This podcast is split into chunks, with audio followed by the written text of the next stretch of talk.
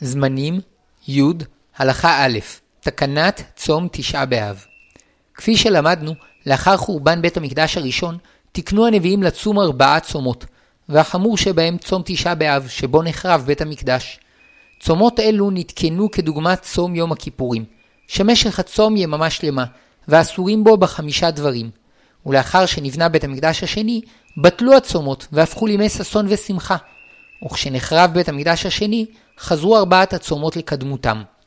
לאחר שנסתיימה תקופת הגזרות הקשות והגיעו ימים שבהם מצד אחד בית המקדש עדיין עמד בחורבנו ומצד שני לא היו עלינו גזרות קשות, אמרו חכמים שדין שלושה מהצומות, עשרה בטבת, י"ז בתמוז וצום גדליה, תלוי ברצונם של ישראל. רצו מתענין, רצו אין מתענין. אבל בתשעה באב, שנכפלו בו הצרות, ושני בתי המקדש שעמדו לישראל חרבו בו, חייבים לצום בכל מצב. ואף בימי שלווה, אין דינו תלוי ברצונם של ישראל, אלא כל זמן שבית המקדש חרב, חייבים לצום בו כפי תקנת הנביאים. וזה יסוד ההבדל בין צום תשעה באב לצומות הקלים. בתשעה באב חייבים לצום על פי תקנת הנביאים, לפיכך כל דיני הצום חלים בו במלואם. ואילו בצומות הקלים אנחנו חייבים מפני שכך נהגו וקיבלו ישראל לצום בהם עד שייבנה בית המקדש. ומתחילת הקבלה לצום בהם לא נהגו להחמיר בהם ככל חומרת צום תשעה באב. זמנים י הלכה ב' כללי הצומות שלושה הבדלים הלכתיים ישנם בין צום תשעה באב לצומות הקלים. א', צום תשעה באב נמשך יממה שלמה, משקיעת החמה ועד צאת הכוכבים, ואילו הצומות הקלים נמשכים יום בלבד, מעמוד השחר ועד צאת הכוכבים. ב', בצום תשעה באב אסורים בכל חמשת העינויים, שהם אכילה ושתייה, רחיצה, שיחה, נעילת הסנדל, תשמיש המיטה. ואילו בצומות הקלים אסורים רק באכילה ושתייה. ג. מצום תשעה באב רק חולים פטורים, ואילו מהצומות הקלים גם מעוברות ומניקות פטורות. ככלל, צום תשעה באב שווה לצום יום הכיפורים, שכל מה שתיקנו חכמים בתשעה באב, תיקנו כעין מה שנצטווינו בתורה ביום הכיפורים, ובכלל זה החובה להתענות בחמשת העינויים. ומכל מקום, כיוון שצום תשעה באב מדברי חכמים, דיניו קלים יותר בשני עניינים עיקריים. א', בתשעה באב לא חייבו חכמים את החולים לצום, ואילו בצום יום הכיפורים גם חולים חייבים, ורק מי שהצום עלול לסכן את נפשו פטור מהצום. ב. בכל מקום של ספק, בצום יום הכיפורים יש להחמיר, ובצום תשעה באב אפשר להקל, שכך הכלל, שבכל ספק בדברי תורה יש להחמיר, ואילו בספק בדברי חכמים, הלכה כדעת המקילים. אולם מצד אחר ישנה חומרה בצום תשעה באב על פני יום הכיפורים, שבצום תשעה באב יש גם חיוב אבלות, ולכן יושבים על הארץ, ואין אומרים שלום זה לזה, ומחשיכים את האור בלילה, ואסורים בלימוד תורה משמח. ואילו ביום הכיפורים החובה היא להתענות בלבד, אבל מחוץ לחמשת העינויים הוא נחשב ליום חג, ולובשים בו בגדים נעים, ויושבים על הספסלים, ושרים בו ומברכים לשלום, וכמובן שעוסקים בתורה בלא הגבלה. זמנים י הלכה ג' איסור אכילה ושתייה ודין חולים ויולדת.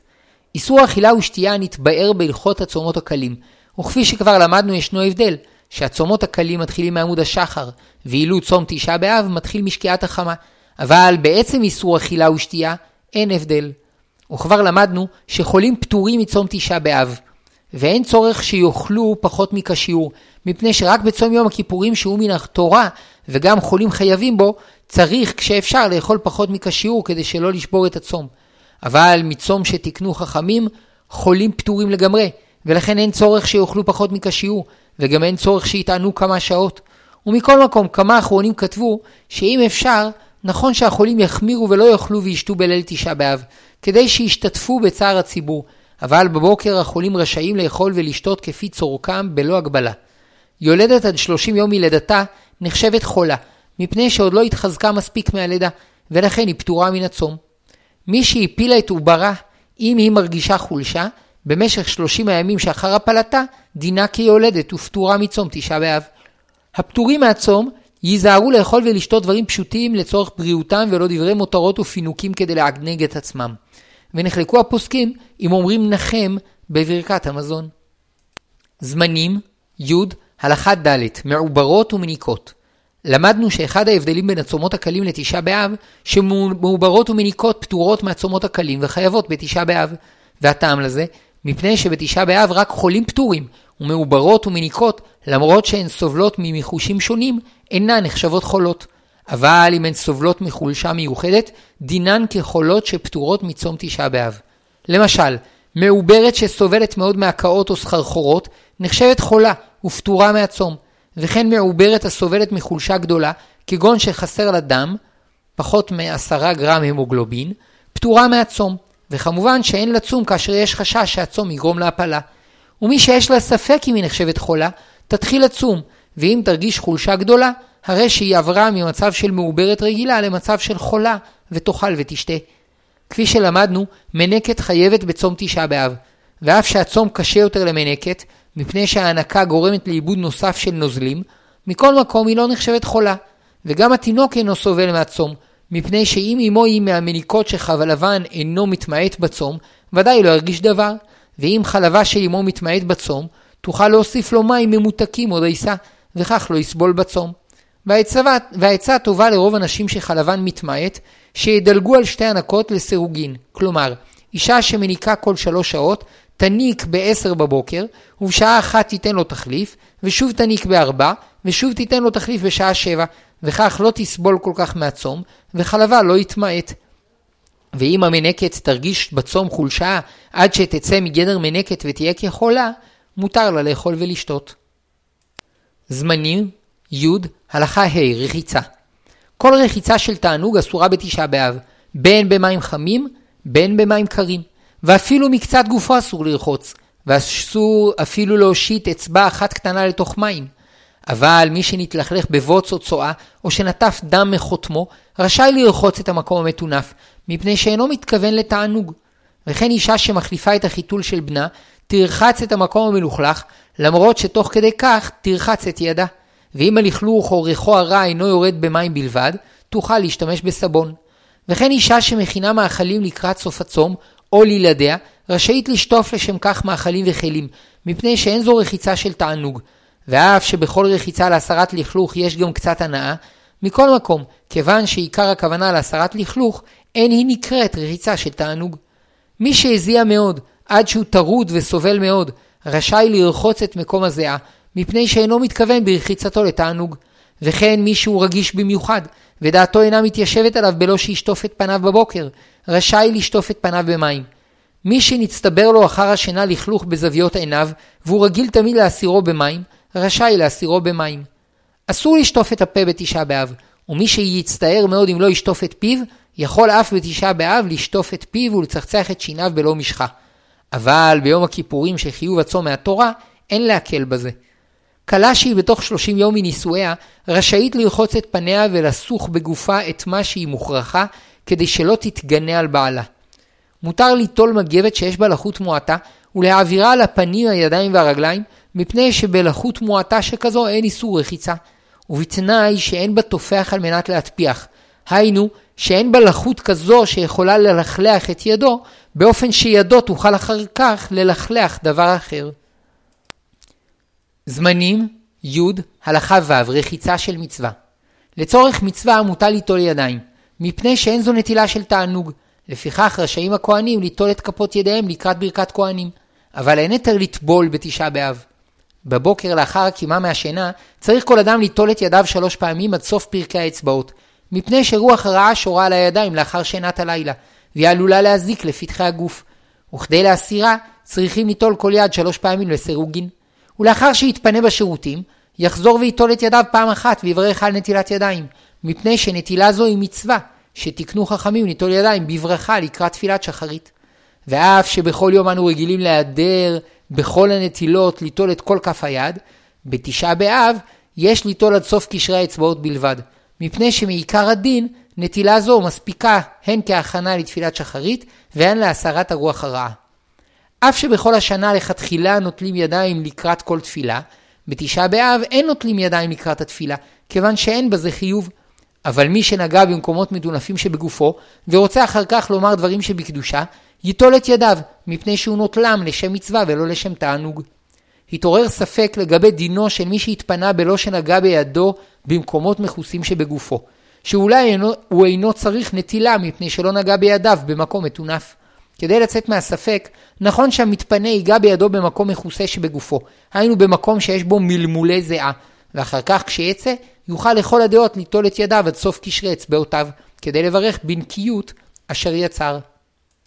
זמנים, י, הלכה ז, סיכה בסמים ועישון. אסור לסוך אפילו מקום קטן שבגוף בשמן או משחה, וכן אסור להשתמש במוצרי קוסמטיקה כאבקות ומשחות ליפול, ליפוי העור או לריח טוב. ודווקא שיחה של תענוג אסורה, אבל שיחה לצורך רפואה מותרת.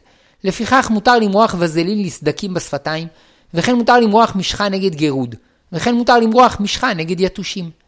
אין מריחים בסמים בתשעה באב, מפני שיש בזה תענוג, וצריך אדם למעט מתענוגו ביום שנחרב בית מקדשנו.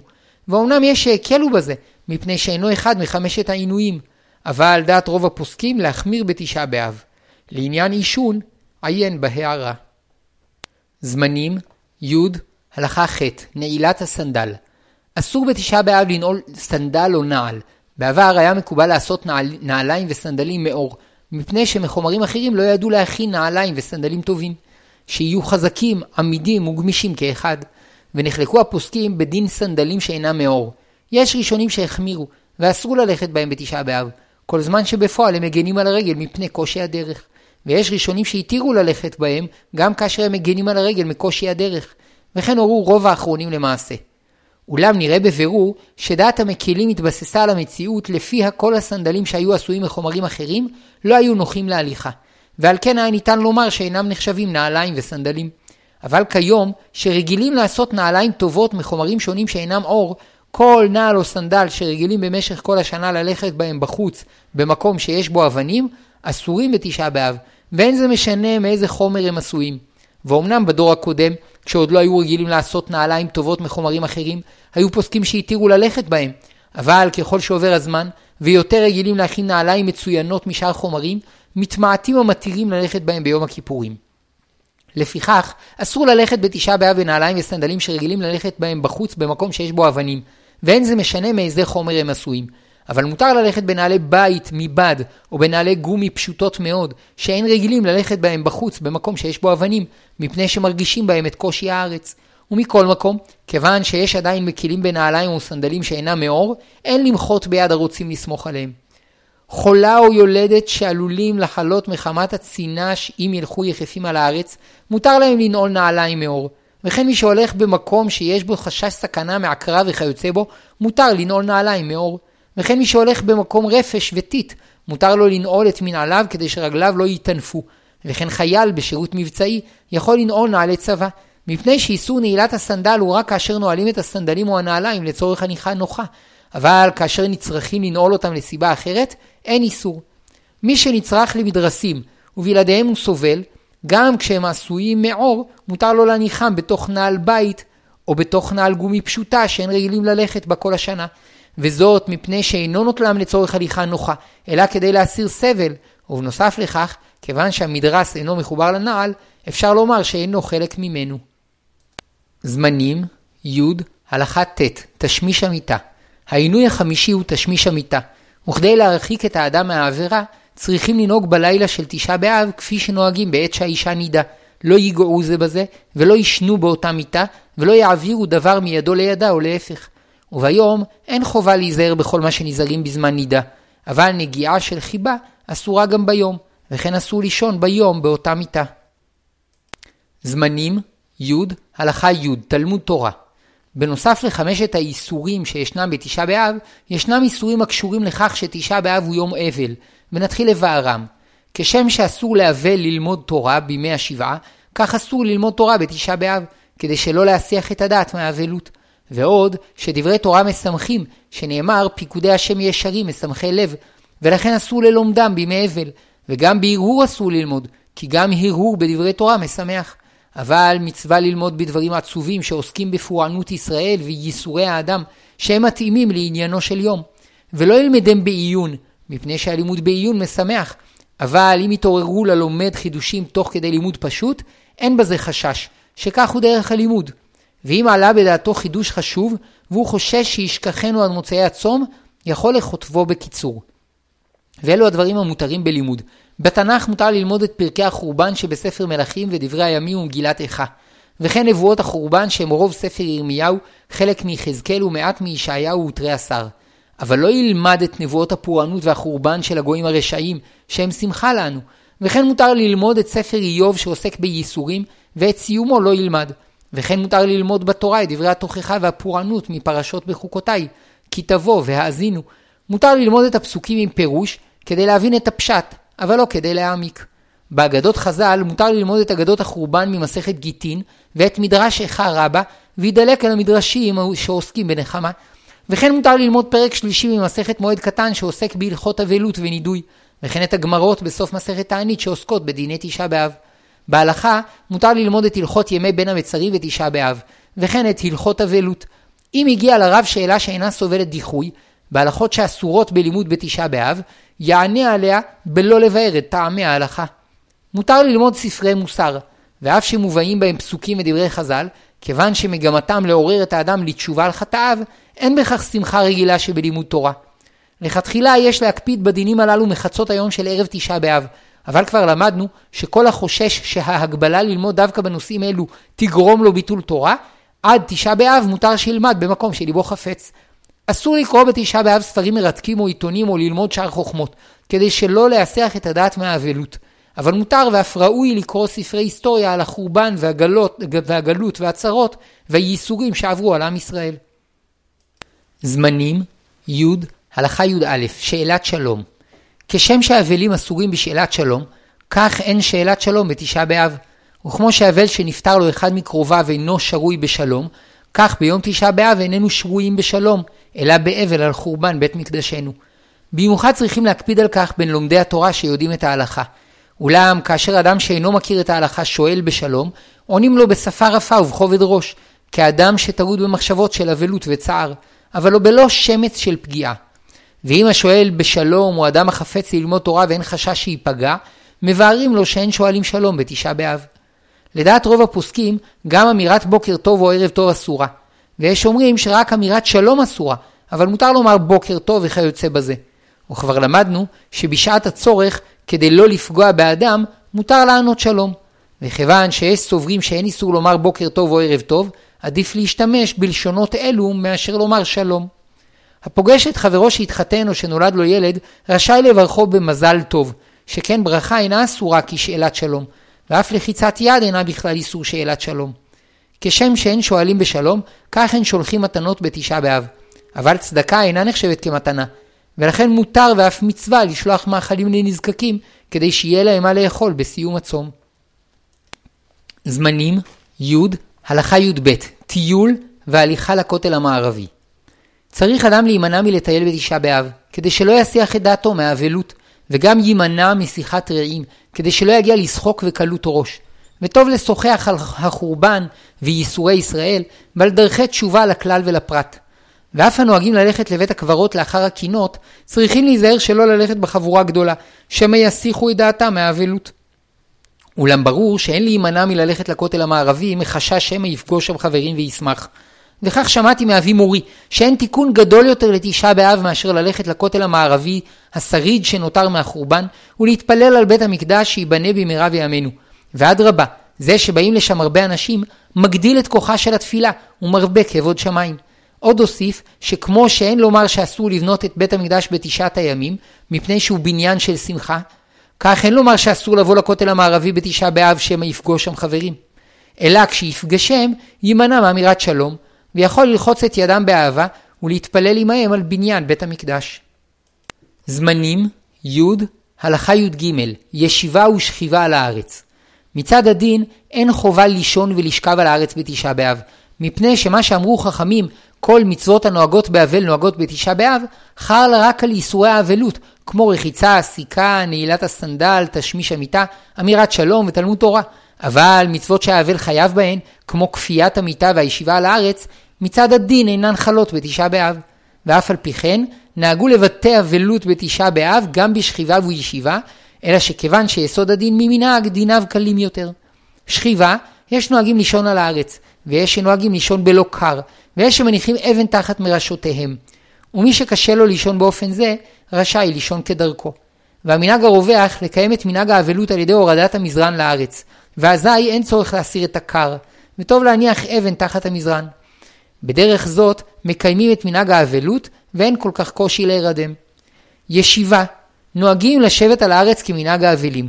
אולם כיוון שאין בזה חיוב מהדין, אין מחמירים בזה עד סוף תשעה באב. האשכנזים נוהגים להחמיר בזה עד חצות היום, והספרדים עד תפילת מנחה, וכן הישנים אחר הצהריים אינם צריכים להוריד את המזרן לארץ. כבר למדנו שיש נוהגים על פי הקבלה שלא לשבת על הקרקע בלא חציצה של בד או עץ. אבל על גבי מרצפות, לדעת רבים, גם לפי הקבלה אין צריך להקפיד בזה. ויש מקפידים להניח חציצה גם על גבי מרצפות.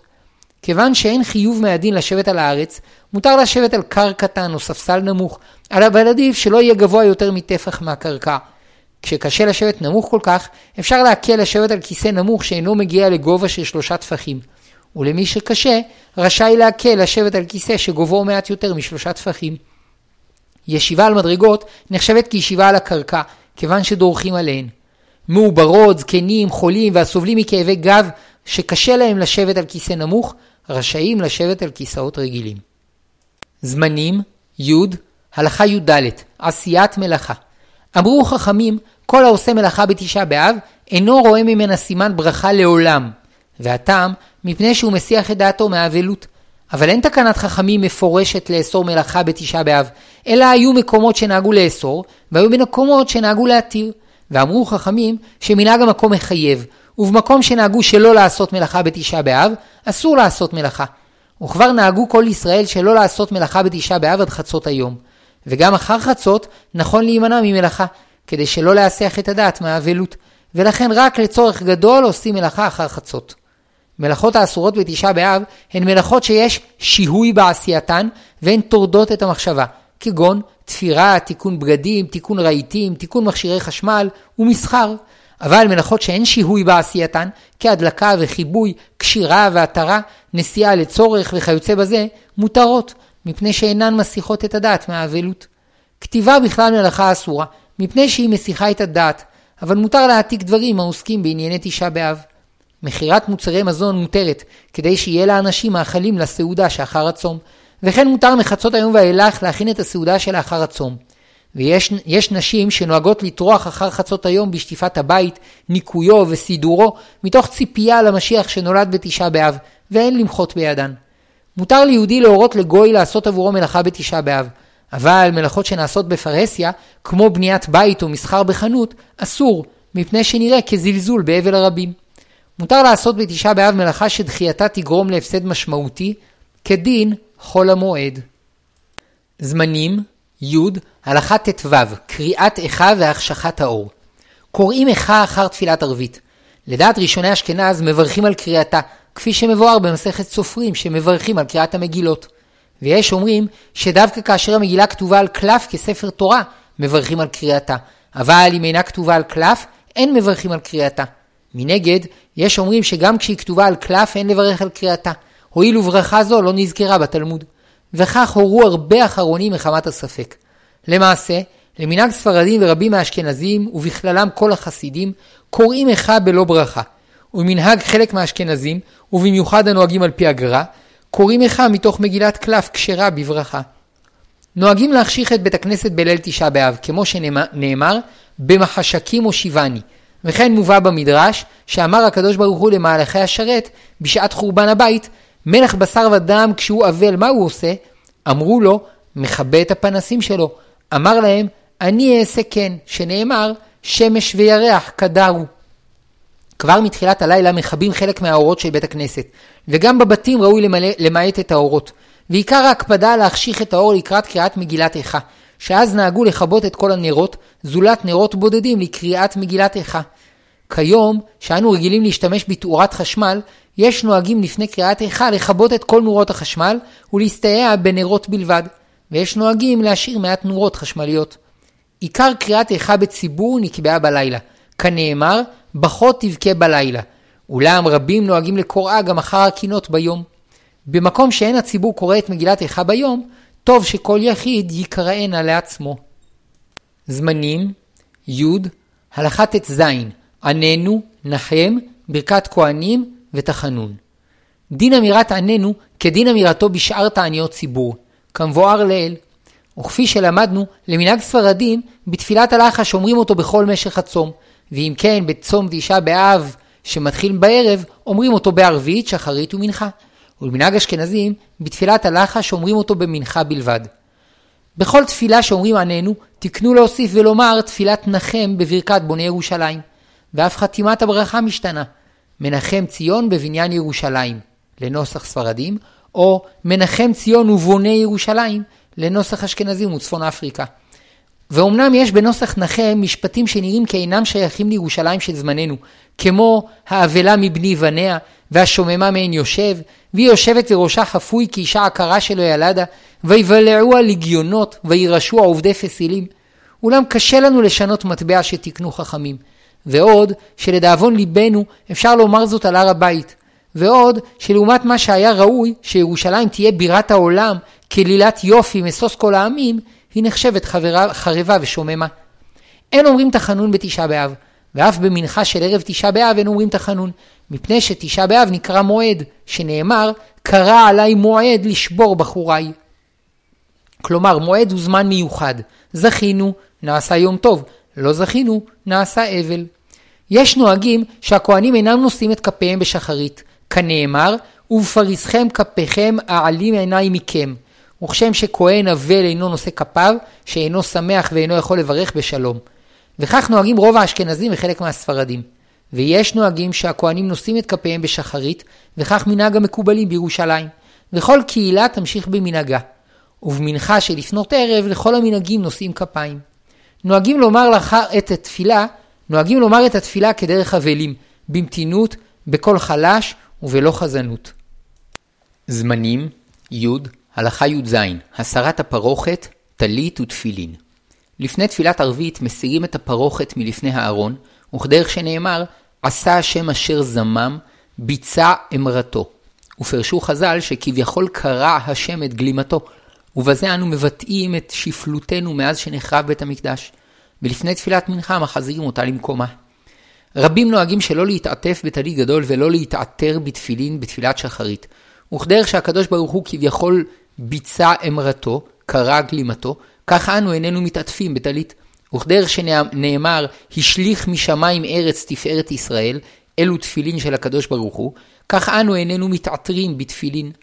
אולם, כיוון שלדעת רוב הראשונים יש מצווה להניח תפילין בתשעה באב כבשאר הימים, לפיכך מתעטפים בטלית ומניחים תפילין בשעת המנחה. ובחרו להימנע מהמצווה בשחרית, מפני שאז אנו מבטלים את שיא האבל והצער באמירת הקינות, ואילו בשעת מנחה כבר מקבלים קצת נחמה. וכך נפסק בשולחן ערוך. ערוך, וכן מנהג כל קהילות האשכנזים והרבה קהילות ספרדיות. אבל טלית קטן לובשים כבר בבוקר. אלא שהתעורר ספק אם לברך עליו, ועל כן עדיף לישון בליל תשעה באב עם הטלית קטן, וכך לא יצטרכו לברך עליו בבוקר. ורק לפני תפילת מנחה יברכו על ההתעטפות בטלית גדול. ויש מדקדקים שלא רצו לקרוא קריאת שמע של שחרית בלא טלית ותפילין, ועל כן הניחום לפני תפילת שחרית בביתם, וקראו בהם קריאת שמע, ואחר כך הלכו להתפלל עם הציבור בלא טלית ותפילין. ויש קהילות ספרדיות שנהגו להתעטף בטלית ולהניח תפילין בשחרית, וכל קהילה תמשיך במנהגה. זמנים י. הלכה י"ח דברי תורה שבתפילה וברכת שעשה לי כל צורכי. רוב הפרקים שאנו אומרים בסדר הקורבנות נקבעו משני טעמים. א', כתחליף לקורבנות וכהכנה לתפילה, ב', כדי שכל יהודי יזכה ללמוד תורה בכל יום, בדברי מקרא, משנה ותלמוד. וממילא בתשעה באב שאסור ללמוד תורה, מתעוררת שאלה האם אפשר לומר את הפרקים הללו. לדעת רבים, כל מה שהוא חלק מסדר התפילה, עיקר עניינו לצורך התפילה, ועל כן מותר לאומרו גם בתשעה באב. וכך נוהגים הספרדים וחלק מהאשכנזים. ויש אומרים שלכל אדם מותר לומר בתשעה באב רק את מה שהוא רגיל לומר בכל יום בסדר התפילה, אבל מה שאינו רגיל לומר בסדר הקורבנות, לא יאמר בתשעה באב. יש נוהגים לומר בכל יום כמה פרקי תהילים, וכך מסיימים בכל חודש את ספר תהילים. ובתשעה באב, יש אומרים שמותר לומר לאחר חצות את סדר הפרקים היומי, ויש אומרים שנכון לדחות את אמירתם לאחר תשעה באב. אחת מברכות השחר היא ברכת שעשה לי כל צורכי, ויש בה הודעה על נעילת הנעליים. ואף שאסור לנעול נעליים בתשעה באב ויום הכיפורים, נהגו אשכנזים ומקצת ספרדים לאומרה, מפני שהיא הודעה כללית על מנהגו של עולם, ולא על נעילת הנעליים של אותו יום. ועוד שגם בימי הצום מותר לנעול נעלי בית שמרגישים בהם את קושי הדרך, ועוד שבמוצאי הצום נועלים נעליים, ויש אומרים שההודעה שבברכות השחר חלה גם על הלילה. אולם לדעת הארי אין לברך ברכה זו בימים אלו, וכך נוהגים רוב הספרדים. בליל תשעה באב מותר לומר את כל סדר קריאת שמע שעל המיטה, כי הפסוקים שבו נאמרים כדרך תפילה ולא כדרך לימוד. זמנים י' הלכה י"ט דין יום עשירי באב ביום השביעי לחודש אב כבשו הבבלים את בית המקדש, ובתשעה באב לפנות ערב הציתו בו אש, והיה נשרף במשך כל יום י' באב. ואמר רבי יוחנן, שאם היה חי באותו הדור, היה קובע את הצום ליום י' באב, מפני שרובו של היכל נשרף בו. והיו המוראים שנהגו להחמיר על עצמם להתענות בתשיעי ועשירי באב. אולם הנביאים והחכמים קבעו את התענית בתשעה באב, מפני שהכל הולך אחר ההתחלה, והתחלת הפורענות הייתה בט' באב. אלא שהואילו בפועל רובו של בית המקדש נשרף בעשירי, נהגו ישראל שלא לאכול בשר ולא לשתות יין בעשירי באב. למנהג ספרדים האיסור נמשך כל היום, ולמנהג אשכנזים עד חצות היום בלבד. לדעת רוב האחרונים, בנוסף לאיסור לאכול בשר ולשתות יין, גם אין לכבס או ללבוש בגדים מכובסים, ואין להסתפר, ואין לשמוע מוזיקה משמחת, ואין לרחוץ בחמים, אבל לרחוץ בפושרים מותר. ויש מקלים וסוברים שרק מבשר ויין צריכים להימנע ביום העשירי. אבל מותר לרחוץ, להסתפר ולכבס בלא הגבלה. לכתחילה יש לנהוג כמחמירים, ובשעת הדחק אפשר להקל. וכן נוהגים שלא לברך שהחיינו ביום העשירי באב כדין שלושת השבועות. כאשר חל י' באב ביום שישי, כבר בבוקר י' באב מותר להתכונן לשבת בתספורת, כביסה ורחיצה. ואם השעה דחוקה, מותר לערוך את ההכנות מיד במוצאי תשעה באב. נוהגים לדחות את ברכת הלבנה עד לאחר הצום, מפני שצריך לאומרה בשמחה, ובתשעת הימים ממעטים בשמחה. ורבים נוהגים לאומרה מיד אחר תפילת ערבית שבסיום הצום. אבל לכתחילה אין ראוי לנהוג כן, מפני שקשה להיות אז בשמחה, שעדיין לא הספיקו לשתות ולאכול ולרחוץ פנים וידיים ולנעול נעליים, ולכן נכון לקבוע את זמן ברכת הלבנה כשעה או שעתיים אחר צאת הצום, ובינתיים יאכלו ויתרחצו מעט, וכך יוכלו לומר את ברכת הלבנה בשמחה. ובמקום ששוח... שחוששים שאם ידחו את ברכת הלבנה יהיו שישכחו לאומרה, אפשר לאומרה מיד אחר הצום, וטוב שישתו וירחצו את הפנים לפני כן. זמנים י. הלכה כ. דיני תשעה באב שחל בשבת ונדחה. תשעה באב שחל בשבת נדחה ליום ראשון. וביום השבת אין מראים שום סימני אבלות, ואוכלים ושותים כבכל שבת, ואפילו כסעודת שלמה בשעתו. כפי שלמדנו, מעוברות ומניקות חייבות להתענות בתשעה באב, אבל בצום נדחה דינן קל יותר, ואם הן חלשות במקצת, או שיש להן מיחוש מסוים, אף שאינן חולות, פטורות מצום שנדחה. בעלי ברית חייבים לצום בתשעה באב, אבל אם תשעה באב חל בשבת ועקב כך הצום נדחה ליום ראשון, דינו קל יותר, ולדעת רוב הפוסקים מותר לבעלי השמחה הללו להתפלל מנחה אחר חצות היום, ומיד אחר כך לקיים את הברית ולאכול ולשתות. ויש מחמירים. למעשה, גם בצום שנדחה, נוהגים כבכל הצומות, עורכים את הברית לקראת סוף הצום, ומקיימים את הסעודה אחר צאת הכוכבים. כאשר תשעה באב חל בשבת, והצום נדחה ליום ראשון, שהוא י' באב, מנהגי האבלות אינם נמשכים במוצאי ש... הצום, ומיד לאחר הצאת הכוכבים, מותר להסתפר, לכבס ולרחוץ בחמים. אמנם לדעת רבים יש להימנע בערב מאכילת בשר ושתיית יין, שהואיל והיו באותו היום בצום, אין ראוי שמיד אחריו ישמחו בבשר ויין. ויש מקלים לאכול בשר ולשתות יין מיד אחר צאת הצום. זמנים י. הלכה כ"א דין קטנים כמו בכל המצוות, כך מצווה לחנך את הקטנים למצוות הקשורות בתשעה באב והאבלות על החורבן, אלא שמפני חולשת הקטנים אי אפשר לחנכם לצום, ורק מגיל תשע ומעלה נוהגים לחנכם לצום מספר שעות ביום כפי כוחם. אבל לא יטענו כל היום. וכשמאכילים קטנים, נותנים להם מאכלים פשוטים בלבד, כדי לחנכם להתאבל עם הציבור. ורבים נוהגים להדר לחנך את הקטנים שהגיעו לחינוך, היינו לגיל 6, שלא לאכול ולשתות בליל התענית. מגיל חינוך היינו מעת שהילד מתחיל להבין את משמעות החורבן והאבלות, שהוא בערך בגיל 6. מחנכים את הקטנים שלא לנעול סנדלים או נעליים שרגילים ללכת בהם בחוץ על אבנים, ושלא לסוך ושלא לרחוץ לשם תענוג. ויש נוהגים להחמיר בנעילת הסנדל אף מגיל שנתיים-שלוש. ואף שהקטנים הללו אינם מבינים את עניין האבלות, הדבר מבטא את עוגמת הנפש שלנו על החורבן, שאפילו את התינוקות אנחנו משתפים במידה מסוימת באבל. כשם שאסור לגדולים ללמוד תורה מפני שהיא משמחת, ורק בדברים הרעים הקשורים לחורבן הבית והלכות אבלות מותר ללמוד, כך גם הדין לגבי גדולים הרוצים ללמד קטנים, שמותר להם ללמד את הקטנים רק בדברים הקשורים לחורבן ולאבלות. ויש אומרים שאפילו סוגיות הקשורות לחורבן והלכותיו אסור לגדולים ללמד את הקטנים, מפני שבשעה שהגדול מלמד את הקטן, הגדול שמח, ורק לספר לו על החורבן מותר. וכיוון שאלו שתי דעות שקולות, רשאי כל אדם לבחור כיצד לנהוג, ולכל הדעות מותר לקטן ללמוד בעצמו בכל הדברים שמותרים לגדול.